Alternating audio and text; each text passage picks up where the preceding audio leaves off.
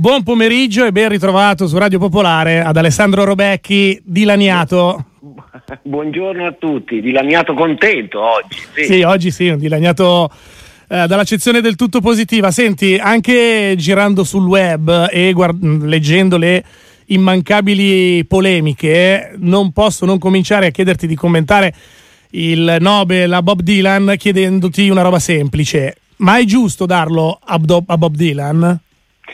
Ma sì, ho letto anch'io, eh, tra i puristi della letteratura e quelli invece che sostengono che si può allargare, quindi eh, diciamo, danno alla letteratura un'accezione più ampia. Io eh, rispondo in due vesti, sia da dilaniano, diciamo così, quindi da fan, conoscitore della, della, poetica dilaniana e sia da lettore, diciamo così, e dico che eh, secondo me sì, in tutti e due i casi è giusto. Eh, io credo che, eh, parlo in questo caso ovviamente dei testi, ma che eh, come dice qualcuno è, è giustamente è quasi impossibile staccarli dalla, dall'opera musicale, quindi anche perché è un, anche un grande musicista Dylan, eh, io credo che pochi abbiano raccontato l'America eh, dai primi 60 a oggi come l'ha raccontata lui. Quindi se noi alla letteratura chiediamo un uh,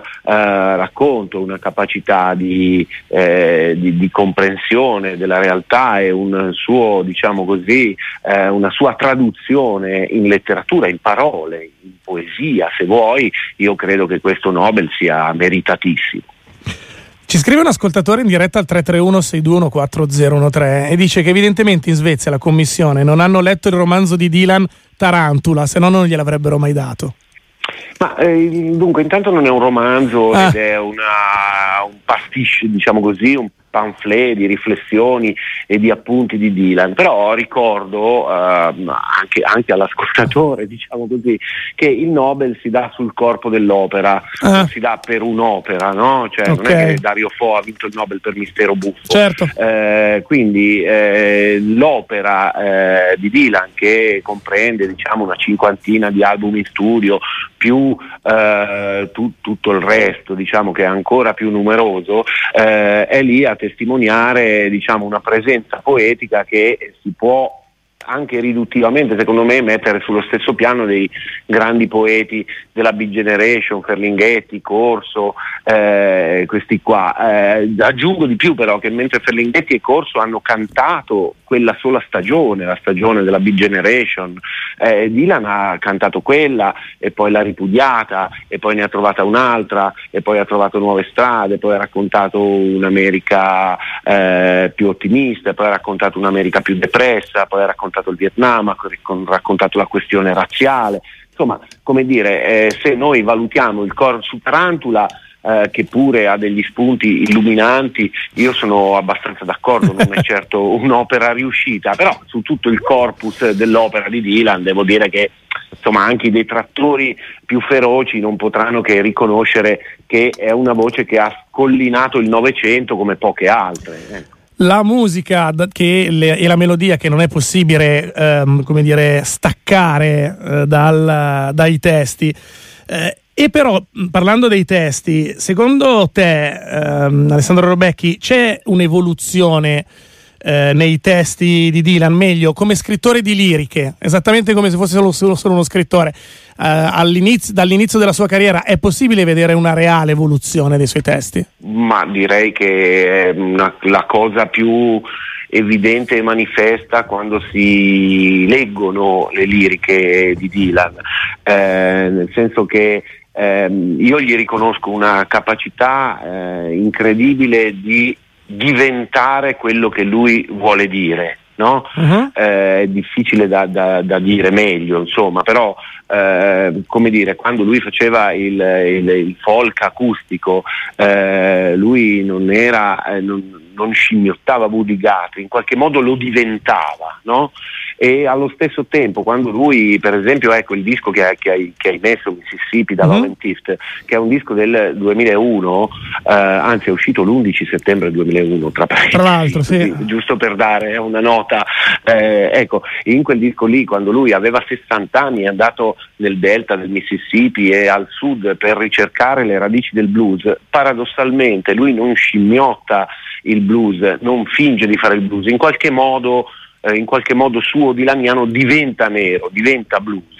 Eh, questo succede nella musica e succede molto anche nella composizione dei testi. Io penso a una lunga ballata e eh, non sarebbe più nemmeno una poesia, sarebbe quasi un poema come Desolation Row, eh, che a parte tutti i riferimenti letterari che ha dentro, aveva più o meno esattamente la struttura del salmo, per esempio, no? e quindi anche nella scrittura, anche nel testo, nella composizione delle strofe, nella divisione delle strofe e addirittura nella pronuncia di alcune parole, perché Dylan poi uh-huh. appoggia no? tutta la sua ehm, ehm, capacità melodica e, e, e, su alcune parole invece che su altre, quindi eh, persino nella lettura eh, dei testi eh, la cosa era personalissima e eh, di, dilaniana fino in fondo, al punto che tutti quelli che hanno fatto le cover di Dylan, che sono uh-huh.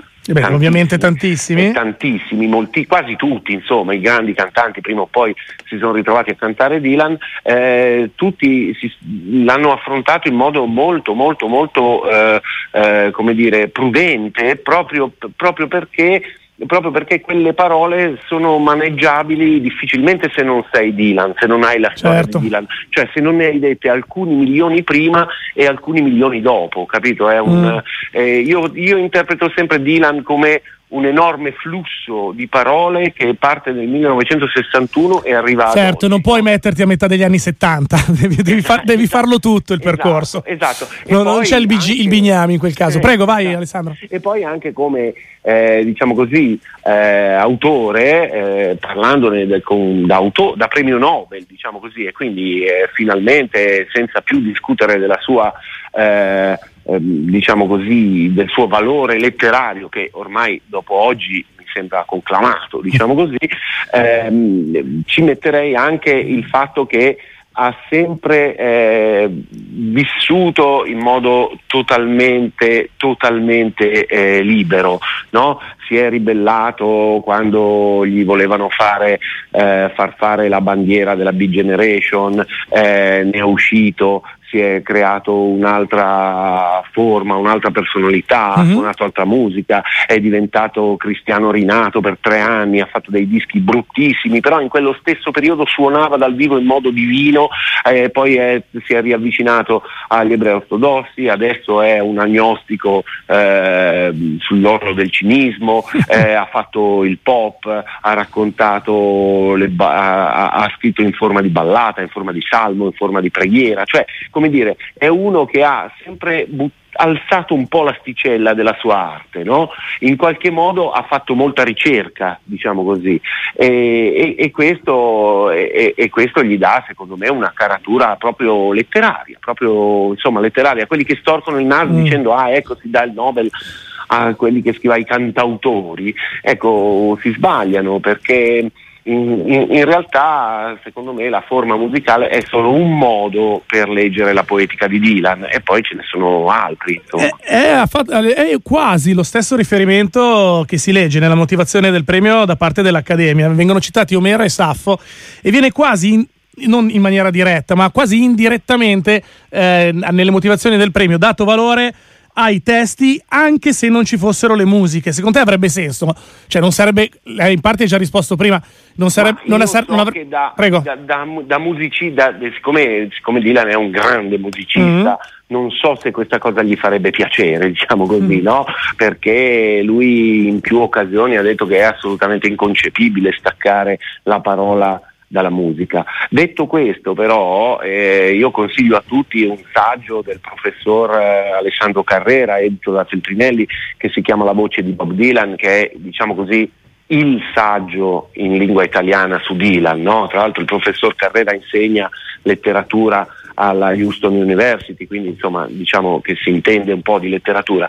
Eh, voi sarete, se, se, vi capita per le mani eh, quel libro lì, sarete strabiliati dai riferimenti letterari, storici che ci sono nei testi di Dylan, dove si va da Shakespeare alla Bibbia, ai grandi poeti della Big Generation, da Dylan Thomas, a, insomma, cioè, eh, è un lavoro di ricerca letterario che quello ha fatto nel giro di, ormai 50 anni, anzi orrore, quasi 60 diciamo, e, quindi, e, quindi, come dire, eh, ognuno si sceglie il Dylan che vuole, ci sono moltissimi Dylan, c'è un Dylan più rurale didascalico, c'è un Dylan più urbano, c'è un Dylan del disagio, c'è un Dylan eh, di protesta sicuramente, eh, che è forse quello che ha avuto più così, più, più, eh, che ha fatto più scalpore, che ha avuto più notorietà. Più visibile a tratti. Più, più eh, visibile, sì, sì più, più, noto, però non è, non è tutto lì Dylan, eh. ci sono dei dischi, eh, io per esempio adesso tu hai messo un pezzo da Love and Gift,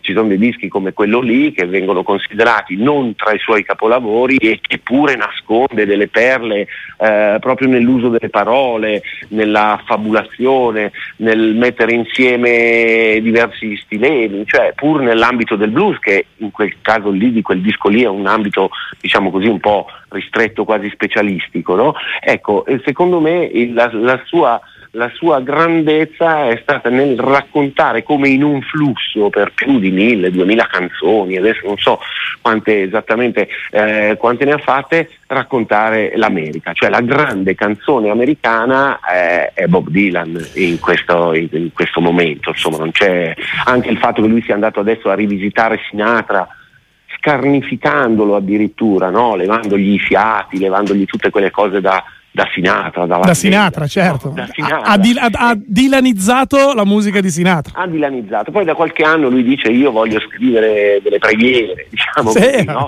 E ci sono delle canzoni sue, penso, insomma, alcune canzoni da Tempest eh, o dell'ultima produzione che sono veramente, che hanno veramente l'intensità letteraria della preghiera. Quindi insomma eh, io consiglierei prima di, prima di, dire ah ecco il premio Nobel alle canzonette, che è uh-huh. un po' il primo cantone, diciamo, no?